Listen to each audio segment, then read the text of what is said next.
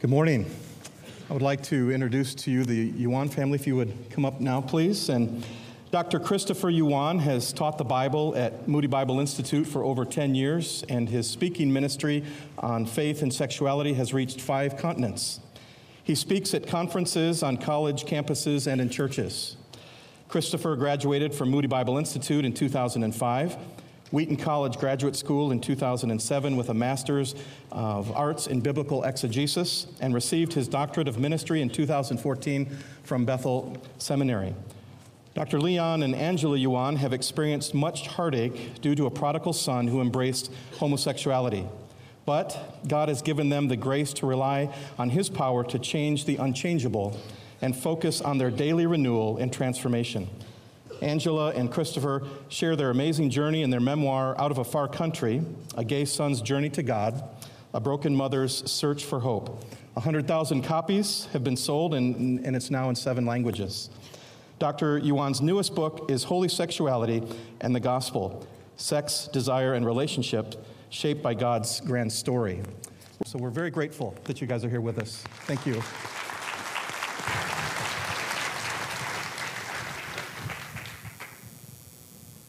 America, where money grows on trees and streets are lined with gold.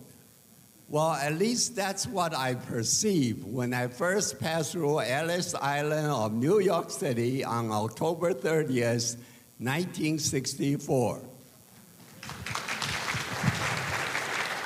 but I quickly realized how wrong it was.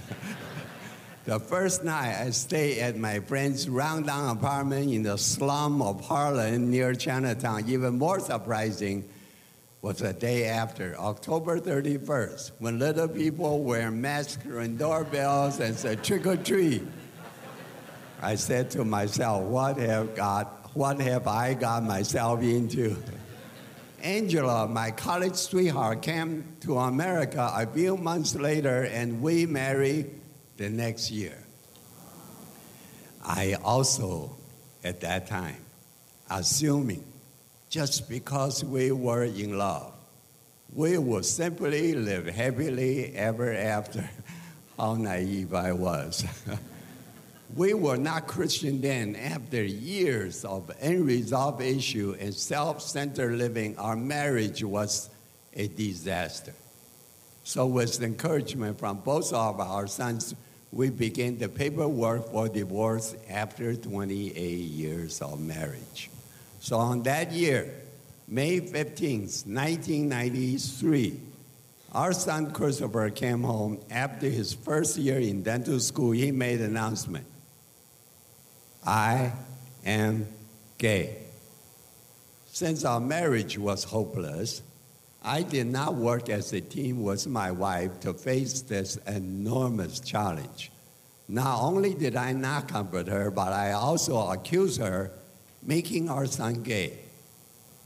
My son Christopher's declaration affirmed my belief that we should all go our separate ways. Let him be, because there's nothing I can do about it besides isn't it more important to be happy? But my wife responded quite differently. You will never think that three simple words, I am gay, could cause so much pain. I actually thought I could threaten Christopher with the ultimatum to choose the family or choose homosexuality. But Christopher already bought into the lie that he couldn't change that he was born gay. So he said, If you cannot accept me, I have no other choice but to leave. Without any hesitation, Christopher picked up his bags and left. Nothing can describe how I felt at the moment. It was worse than receiving news of Christopher's death. He could have come me with a knife, it would have hurt less. In my mind, Christopher, who was closest to me and my last ray of hope had also betrayed me.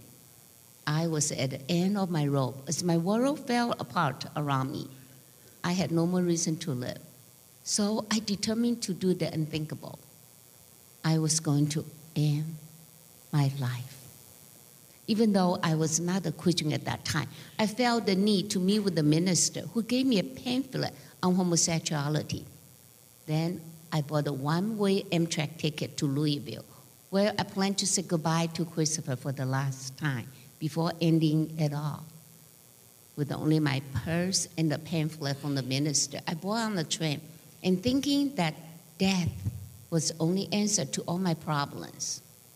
Never been much a reader. On the train, I began to read a pamphlet, which explained the plan of salvation that all of us are sinners, yet God loves us in spite of our sin. God opened the eyes of my heart. Then I realized that just as God loves me in spite of my sin, I could love Christopher in spite of him living as a gay man. After arriving in Louisville, I called a number from the back of the pamphlet and was connected to a Christian lady who began to disciple me. For six weeks, I immersed myself into the Bible and felt as if I couldn't soak up enough. You see, I went to Louisville expecting to end my life. In reality, I did. One of my favorite verses today is Galatians 2:20. I have been crucified with Christ and I no longer live, but Christ lives in me. The life I live in the body, I live by faith in the Son of God who loved me and gave himself for me. After six weeks, I got a phone call from the lady who was discipling my wife. The lady was very excited. She told me, Your wife has surrendered her life to Jesus Christ. She has been saved. I was not very pleased.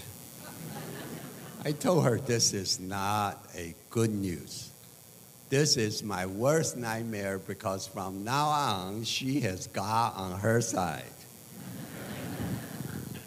But what I realized, her transformation was not a Sunday only change, but affected every aspect of her life. What she had was not religion, but an intimate relationship with Jesus Christ. Little did I know God was also work on me. So I started to go to church with her. Then a friend of ours invited us to a Bible study study called BSF, Bible Study Fellowship, where we grow deeper into the understanding of and love for God and His Word. While studying the Word in my church and in BSF, I also surrender my life to Jesus Christ. God became the glue, kept our marriage together by drawing both of us to Himself. This was God's way for preparing us for the difficult years ahead as our son Christopher walked further and further away from God. For my childhood years, I was like most other Chinese American kids. Obey your parents, do well in school, and of course, practice piano. You see, I didn't fit in with the other American boys. I looked different, I acted different, and I had different interests. God had given me the gifts of music, of sensitivity, and Satan cannot take away those God given gifts, but he can twist the perception of them. And from a young age, I was viewed and ridiculed as being effeminate. The first time I remember having these attractions was when I was nine years old, after I came across pornography at a friend's house at nine. At that young age, I was confused and afraid of those feelings. Without any parental guidance on sexuality, those magazines gave me a distorted view of sex and they soon became my master. With pornography fueling my desires, I had my first encounter when I was 16 years old, but I kept my feelings hidden through high school, college, even the Marine Corps reserves. In my early 20s, I no longer kept it a secret and I came out of the closet and I began living openly as a gay man. I spent most of my free time in the gay clubs, and I went from relationship to relationship, seeking intimacy and happiness, which I found, but it still left me feeling unfulfilled and unsatisfied. So I began experimenting with drugs. Now, to be really clear, not all gay men do drugs, Not all gay men are promiscuous. Some, some are, some are not. But unfortunately, that was part of my story. And if I tell you it, I have to be honest about it and tell you the whole part. But I also need to tell you that when you encounter Christ, He will impact every aspect of your life. So I began experimenting with drugs, but like my classmates, I didn't have much money. If I was going to do drugs, which cost money, I needed to find a way to support my habit. And I did that by selling drugs. And I sold to friends, classmates, even a professor. You see, I actually thought I could live this double life of being a graduate student by day and a promiscuous drug dealer by night. But three months before I was to receive my doctorate, the administration of the school expelled me. So my parents flew from Chicago to Louisville. And I thought they were going to fight to keep me in school. My father's a dentist. He knew the dean very well. All they needed to do was to threaten a lawsuit, and I would stay in school for three months and get my doctorate. Besides, isn't that what any good Chinese parent should do anyway? To my surprise, as we sat there in the dean's office, my mother looked at the dean and said, It's not important that Christopher becomes a dentist. What's more important is that Christopher becomes a Christ follower. And she said that they're going to support whatever decision the school made. You see, my mother knew that when it comes to her children, nothing is more important than her children following Jesus. Even more important than education, even more important than career. You know, the sad reality is many people in America may go to church on Sunday and worship God, but then they'll return home and worship idols. The idol of education, the idol of career, the idol of their 401k. And in essence, we are often forcing our children to do the same. How? Think about this, parents.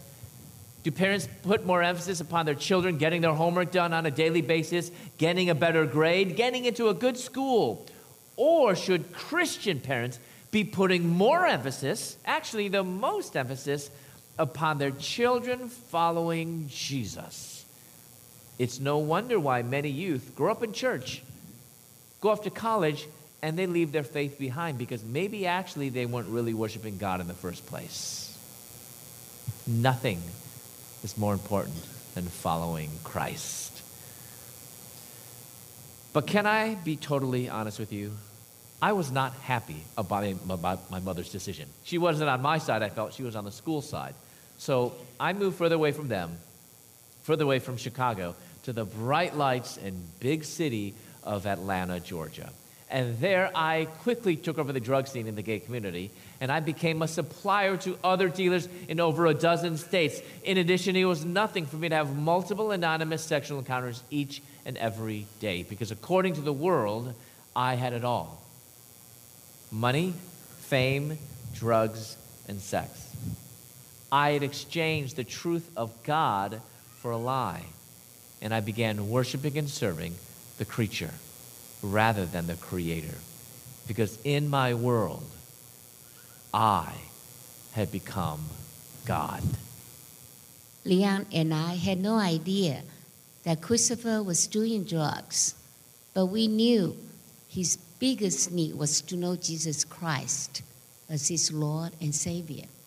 So I sent him Christian cards several times a week, and I filled them with encouraging words scripture, and hymns. At the bottom of each card, I signed, Love you forever, Mom. But little did I know he never read them and simply tossed them into the trash. My wife and I knew the only way, if we want to see our son, we have to fly from Chicago to Atlanta, so we did. But on the second day, he kicked us out, not even allow us to call our friend to pick us up. Before leaving, I offered Christopher my very first Bible. Not surprisingly, he refused. But I left it on his counter anyway and walked out the door. We found out later he took my Bible, threw into the trash. it was more than obvious that he was totally unreachable and completely hopeless. But my wife and I committed not to focus on our own hopelessness, but on the promises of God. Along with over a hundred prayer warriors from our church, from BSF, we cry out to God for our son Christopher. My wife began to pray a very bold prayer. Lord, do whatever it takes to bring this prodigal son to you.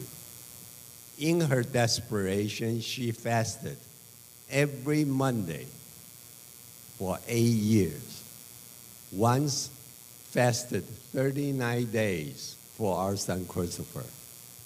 Every morning, she would literally spend hours inside her prayer closet, on her knees, reading the Bible, interceding for Christopher, praying for herself, for me, and for many others.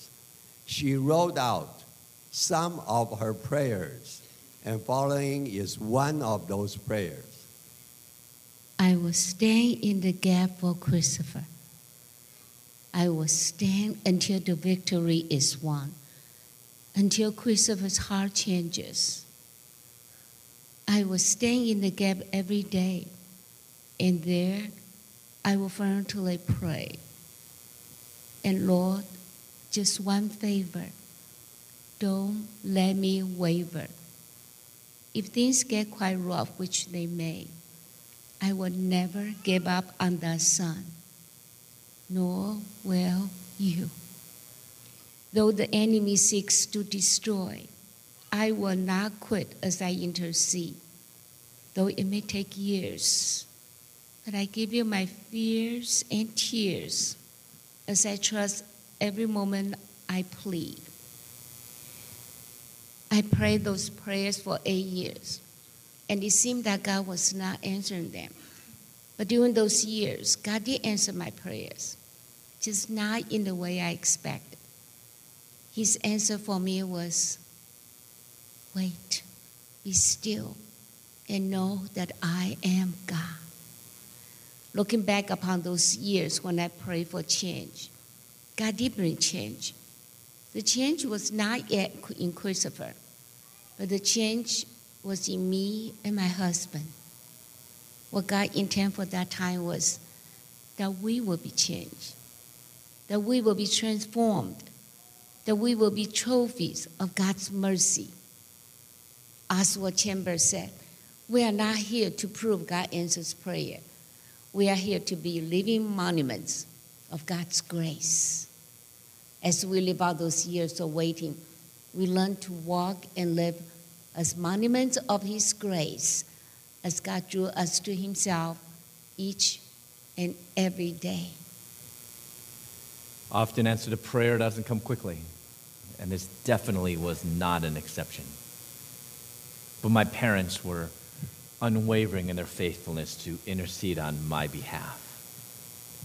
Like the persistent widow, my mother bombarded heaven with her prayers.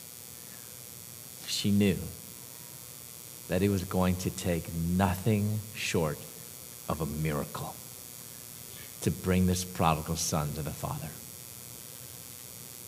And a miracle is exactly what God did. This miracle came with a bang on my door. I opened up my door, and on my front doorstep were 12 federal drug enforcement agents, Atlanta police, and two big German Shepherd dogs. I just received a large shipment of drugs, not my largest, but they confiscated all my money and my drugs, and I was charged with the equivalent of 9.1 tons of marijuana. With that amount, I was facing 10 years to life in federal prison. I had started with a bright future among society's finest in academia, and I found myself in the ditch among society's despised in the Atlanta City Detention Center. So I tried calling my friends. You know, those type of friends that say, whenever you need something, just give me a call. Those friends that often get me more into trouble than anything else.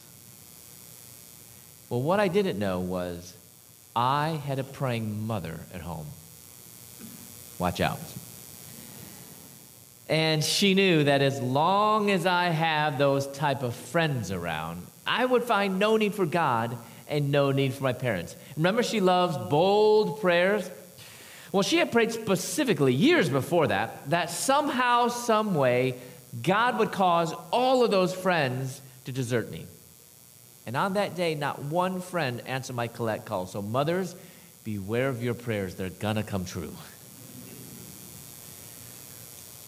So I was down to the bottom of the list. Home. And I did not want to make that phone call. As I just imagined the earful that I was going to get on the other line. But my mother's first words were, Son,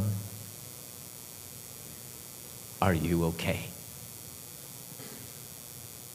No condemnation, no berating words, just words of unconditional love and grace. The Apostle Paul says in Romans chapter 2, verse 4, that it's God's kindness that leads us to repentance. Notice how Paul is not saying that it's God's anger, it's not God's wrath, but it's God's kindness that leads us to repentance. And even on that miserable day, God was pouring out his grace and drawing me to himself through the words of my mother. Actually, my mom was excited to get that phone call, if you can believe it or not, because I hadn't called home in years, and she knew without a doubt that this was God's answer to her prayers. So, as she hung up that phone, fighting back the tears, she knew she had to do like that good old hymn says Count your blessings, name them one by one. No matter what storm she was going through, no matter what heartache she was enduring, she had to count her blessings. So she set the phone down and next to the phone happened to be a calculator. And she tore off a little piece of the adding machine tape and she wrote down these first blessings. Christopher is, is in a safe place compared to before. And he called home for the very first time. As my years in prison passed, she kept adding to this list and counting her blessings. And when I got out of prison, this list of blessings was longer and taller than she is. Both sides. Three days later, I was walking on the cell block. And you know, I really was doing all that I could to stay to myself you know, I did not want to mingle very much with those really bad people, you know, those criminals. And I passed by this garbage can. And as I looked at this mound of rubbish, I thought to myself, this is my life. I'm from upper middle class suburb of Chicago. My father has two doctorates. I was only three months away from receiving my own doctorate. I had it made. But now I found myself among common criminals. Trash. With my head down, I was about to pass by that garbage can. Something on top of the trash caught my eye. I bent over, I picked it up. It was a Gideon's New Testament. I took that New Testament back to my cell. I opened up that good book. For the first time, I read through the entire Gospel of Mark that night. But let me tell you, I was not thinking, oh, this is the Word of God, and I certainly wasn't thinking, this is the answer. I simply thought that I've got an enormous amount of time on my hands, and I better pass it somehow. But as many of you know, what we have in our Bibles is not just ink on paper, but what we have in our Bibles, ladies and gentlemen, is the very breath of God. And it is living and powerful and sharper than any double edged sword, able to cut through the hardest of hearts, exposing my sin, my rebellion, and it wasn't a pretty sight. And I thought things couldn't get any worse. I was wrong. A couple weeks later, I was called into the nurse's office. The prison guards handcuffed me, chained my hands around my waist, shackled my feet together. I shuffled into her office. She shut the door behind me, sat me down, and I just knew something wasn't right. She was uncomfortably struggling with the words. She couldn't even give me eye contact. So she wrote something on a piece of paper and slowly slid it across the desk to me. I looked down and I saw three letters and a symbol. It read HIV positive. A few days before Christmas, I received Christopher's phone call from jail. The noise in the background could not cover up his sad and hopeless words. Mom, I am HIV positive. His sullen and weak voice trailed off as my body went limp. I felt dizzy and the world around me seemed to stop. Ever since Christopher told us he was gay, I had lived with this constant fear that Christopher might one day contract this deadly virus. My worst nightmare was now a reality. Christopher was sentenced to six years. The news of his HIV status was like a death sentence, a verdict I could not accept. Hang up the phone, the pains of grief torn at my broken heart like a knife. Aimlessly, I stumbled up the step and dragged my heavy body into my prayer closet. Under the cross, I fell to my knees as stinging tears blurred my eyes. This affliction was more than I could bear. In the silence of my sorrow, a melody began to play in my heart. The soft and sweet string of a hymn filled my ears and repeat over and over. It is well. It is well with my soul.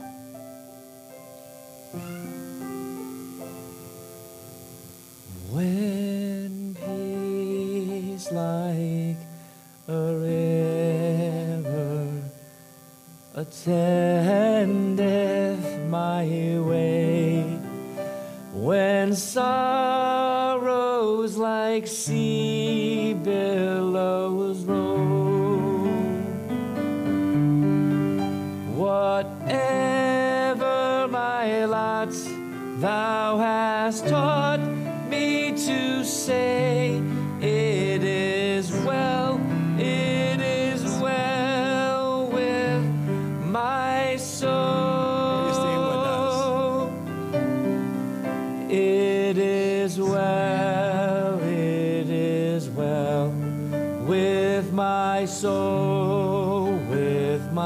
soul.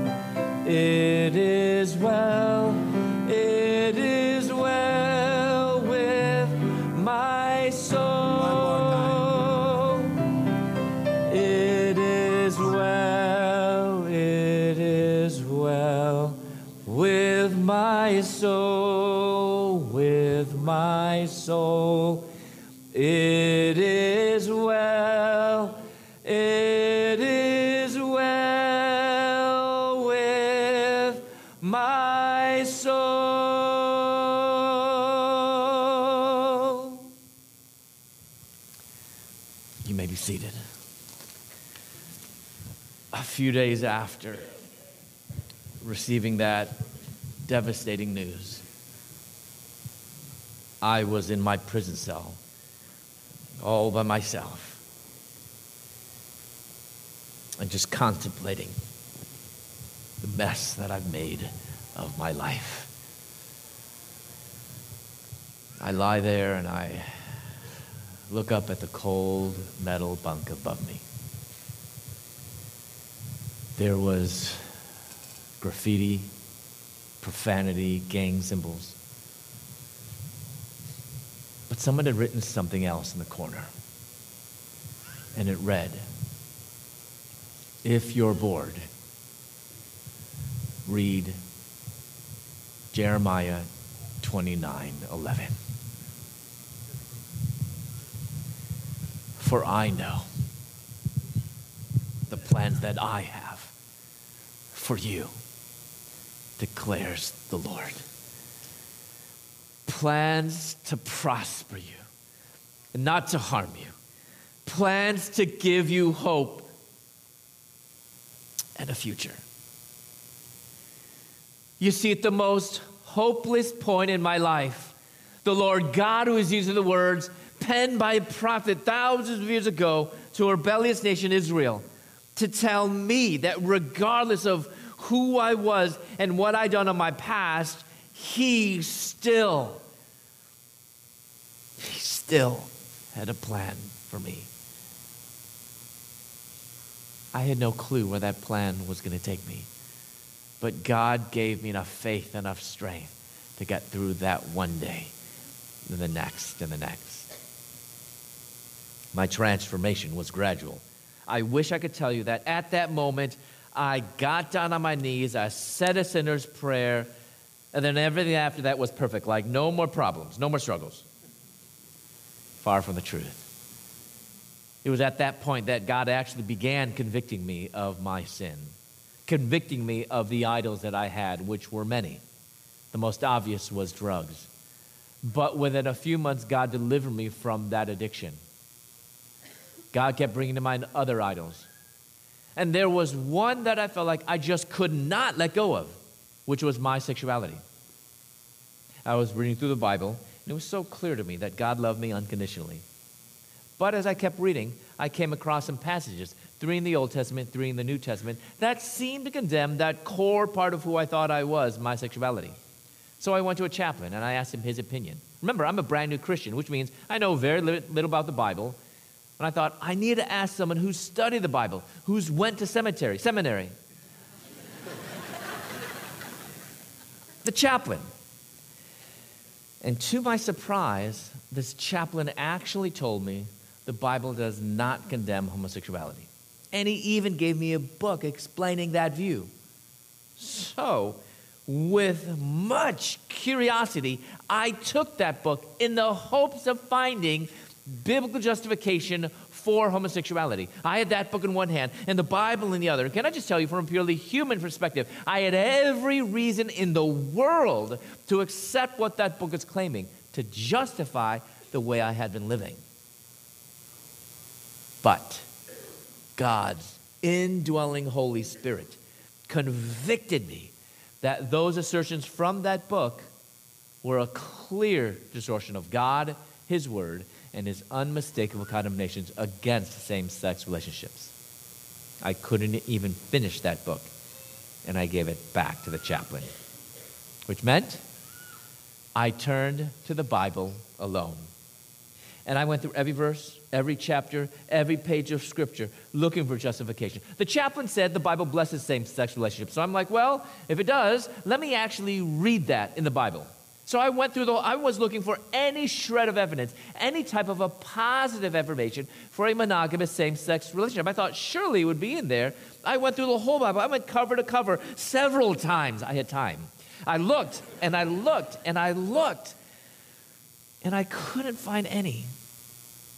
So I was at a turning point and a decision had to be made.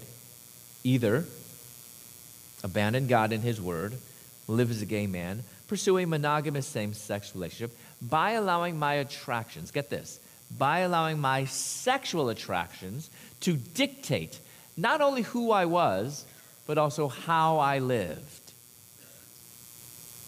Or abandon pursuing a monogamous same sex relationship. How? By freeing myself from my sexuality, by not allowing my desires to control who I am, and live as a follower of Jesus Christ. My decision was clear and obvious. I followed Jesus.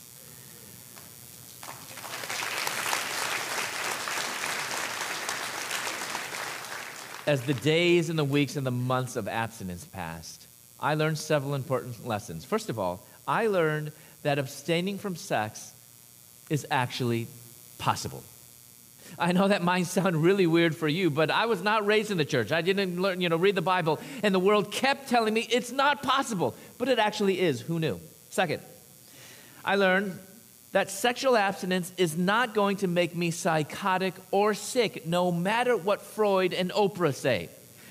Third, I realized that after abstaining from sex for a little while, that actually my sexuality should not be the core of who I am. I told myself before, God loves me unconditionally. And that is so true. But unfortunately, as sinners, we like to add to God's truth. For example, I added, so therefore God does not want me to change, similar to your friends who say, God loves me just the way I am, so leave me alone. But after reading the Bible several times, I learned that unconditional love is not the same thing as unconditional approval of my behavior. Can I say it again? Unconditional love is not the same thing as unconditional approval of my behavior. My identity should not be defined by my sexuality. My identity shouldn't be grounded in my attractions. My identity is not gay. It is not ex gay. It is not even heterosexual for that matter. Because my identity as a child of the living God must be in Jesus Christ alone. God says, God says, be holy, for I am holy. You know, I had mistakenly thought that if I were to become a Christian, that I would have to become a heterosexual, which meant the more sexually attracted I were to lots and lots of women, the more of a Christian man I would be. But I realized that even if I had opposite sex attractions, I would still need to flee temptation. I would still need to resist sin. So actually, heterosexuality may be right direction, but it is too broad. It's not the goal, too broad. And if you think about this, God never commands us, be heterosexual, for I am heterosexual. But neither did God say, be homosexual, for I am homosexual. Instead, God said, be holy, for I am holy. Therefore, the opposite of homosexuality is not heterosexuality. That's not the goal, but the opposite of homosexuality is holiness. As a matter of fact, the opposite of every sin is holiness. I don't need to focus upon whether I'm struggling or whether I'm tempted because we will struggle, we will be tempted. If Jesus Christ himself was tempted, what makes us think we won't be tempted? So the focus isn't whether I'm struggling, but the focus is that I yearn after God in total surrender and complete obedience. Because change is not the absence of temptations, but change is the ability to be holy even in the midst of temptations. Because the ultimate is not whether I'm struggling or whether I'm tempted, but I have to yearn after God in total surrender. As I began to live this life of surrender and obedience, God began to reveal His plan for my life. And He called me to full time vocational ministry while I was in prison, of all places. And I realized it didn't matter where I was, whether I was in prison or out of prison, because my call to ministry would remain the same regardless of the location. And with that change of heart, God did another miracle. And he shortened my sentence from six years to three years, which is almost unheard of in the federal system. So, with only about a year left of my prison sentence, I realized that if I was going to continue on in ministry after prison, I had to learn more about the Bible than just prison religion. So I called them, collected my parents, and I told my mom and dad, I say, I, I think God's calling me to full time ministry. And then I asked them to mail me an application to the only Bible college I had ever heard of at that time called Moody Bible Institute. But there was silence on the other line because I think they both dropped their phones. they mailed the application into the prison. I was so excited when I got it, tore it open, began filling it out until I got to the last page where they asked me for references. Not from anybody, but these had to be people who knew me as a Christian for at least one year. I had some slim pickings in prison. But I was able to persuade a prison chaplain, a prison guard, and another prison inmate to write my reference to Moody. So amazingly, Moody actually accepted me. I was released from prison in July of 2001, and I started the very next month in August of 2001. So imagine the surprise of my classmates when I answered their question, What did you do this summer? I graduated from Moody 2005, went on to my master's in exegesis from Wheaton College Graduate School, received my doctorate of ministry from Bethel Seminary in 2014, and then back in 2011, I had the incredible honor of co authoring a book with my mother called Out of a Far Country A Gay Son's Journey to God, A Broken Mother's Search for Hope. So we co authored it together. She wrote chapter one, I wrote chapter two. She, my mother wrote all the, all the odd chapters. I wrote the even chapters because we wanted to tell you from our own voice how you can have the same situation told from two totally different perspectives a parent, a prodigal. But you know, the best part is how God, and His power and His grace, brought us all back together.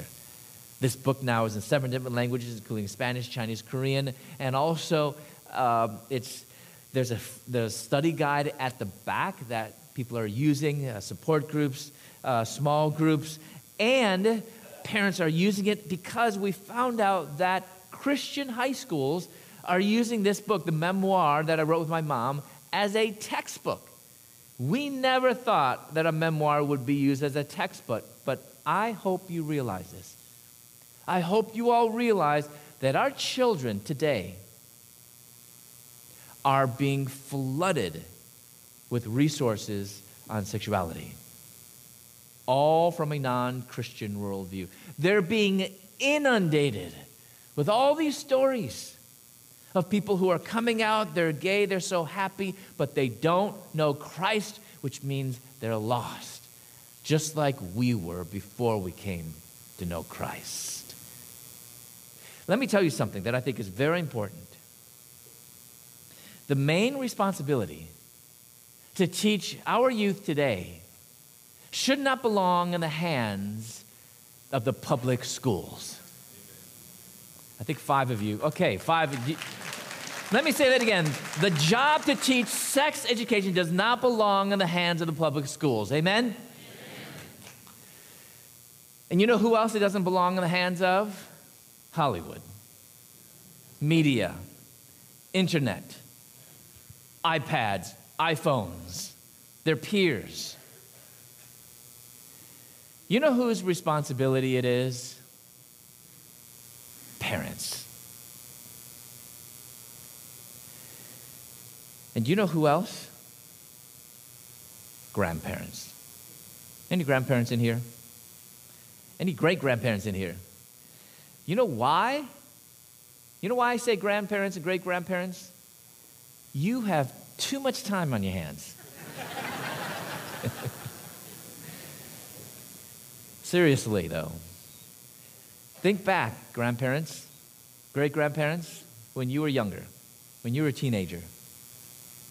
How much did you listen to your parents at that time? Maybe you have more of a listening ear to the grandchildren than the parents do. Are we using it to throw our children, this next generation, a lifeline when they are drowning in a sea of confusion, a tsunami of misinformation. Are we throwing them a lifeline or are we standing back and doing nothing? Let's change that. Anyone in here that wants to change that and make a difference? We're not exposing our kids because I know you might think, well, I've got really young grandkids or I got really young kids. You know, when is it too early? This is 2020. That's not the right question to ask ourselves anymore. Grandparent, grandmother, great grandfather. That's not the right question to ask. When is it too young? You know what's the right question? When is it too late? If you're not the first people to talk to your kids about sex and sexuality, I believe you're late. Why should the world be the first to talk to our kids about sex? I gave this challenge at this church in Oklahoma. I mentioned this in the first service. Um, and this grand, and this is like rural Oklahoma. Um, this church was in the middle of cornfields. Like I went, nothing, like just cornfields. Look outside, just corn and, and tornadoes. That's it. and this grandmother, like right after the service, she ran back to the book table. And like I saw her coming in, she was like this. She, she goes, I need 10 books. I was like, wow, you just need one. No, young man, I need 10. One for myself, she said, nine for my grandchildren.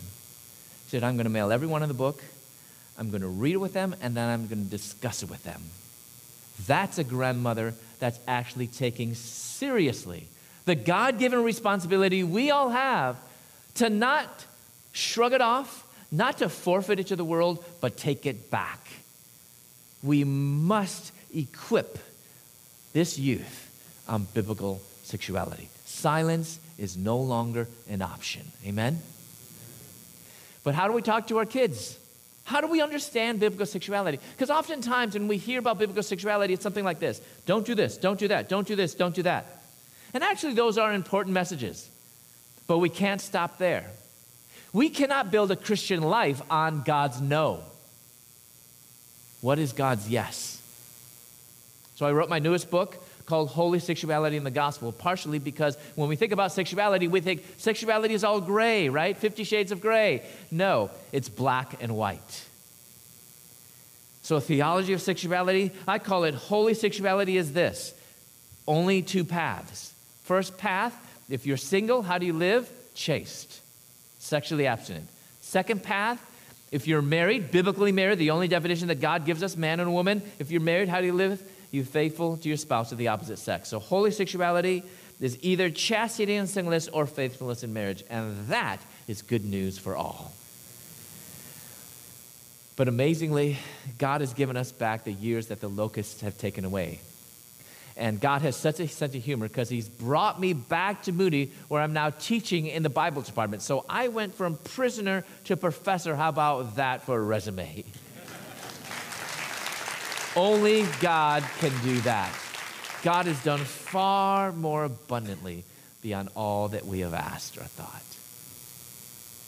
You know, I look back upon our lives, most of which were far apart from Christ, and I see a lot of bad decisions that I've made that have resulted in some lasting consequences. One of those being HIV positive. But you know, I realized something. I'm no different than any of you. All of our days are numbered. Not one person in this room has ever been promised here tomorrow on this good earth. Don't we take it for granted? You know, it took contracting this virus that has no cure for me to realize a very important truth that as a child of God, I must live with the sense of urgency. You know, this world we live in today, it's a crazy world. Our country is so divided. We hear about these earthquakes, threat of terrorism, threat of war, shootings, people dying in crashes. Life is short. And you know what I realize? This world we live in does not need another good Christian. A good Christian who might go to church every Sunday, nice person, but doing little or nothing for the kingdom of God. We don't need another good Christian. But you know what this world needs? You know what this world demands? Are great Christians. Christians who don't settle for mediocrity. Christians who don't care what the person on the left says, what the person on the right says, but they only care what their heavenly Father says.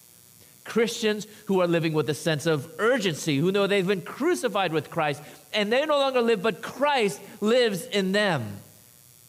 Our days are numbered. You know, every one of us have been created for greatness, not in the eyes of the, the world, like, oh, look at me, how great I am. That's worldly greatness. I'm talking about great in the eyes of God. And you know what that means? Being the least of these. Not coming to be served, but coming to serve.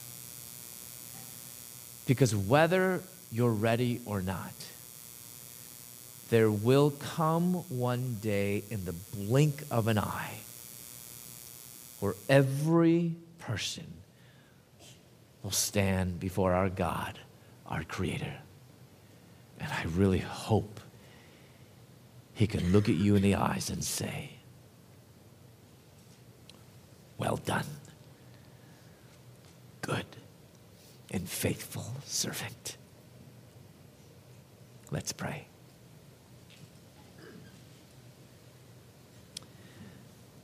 Father God, we come to you knowing that you hear, knowing that you save, knowing that you are our strong tower. Thank you, God, that your arm was not too short to save. Lord, we praise you that you are a righteous judge who sent your Son to die for us in our place the perfect Lamb of God. And I pray, Father, that his death would not be for nothing. That his death, Lord, would make a difference in our lives, Lord. Lord, that people would come to know Jesus as their Lord and Savior who died in their place Lord, I pray that we would be salt and light, recognizing that every day is a gift. Lord, I pray that we would raise up this next generation, not drowning, but that they would be built up with your truth, O God, that Jesus is Savior, but also that you have given us your beautiful truth of sexuality in Scripture. Lord, help us to proclaim your goodness with truth and grace. And we look with anticipation for when you return. And we ask this in the mighty, matchless name of Jesus, the Messiah. And the people of God said, Amen.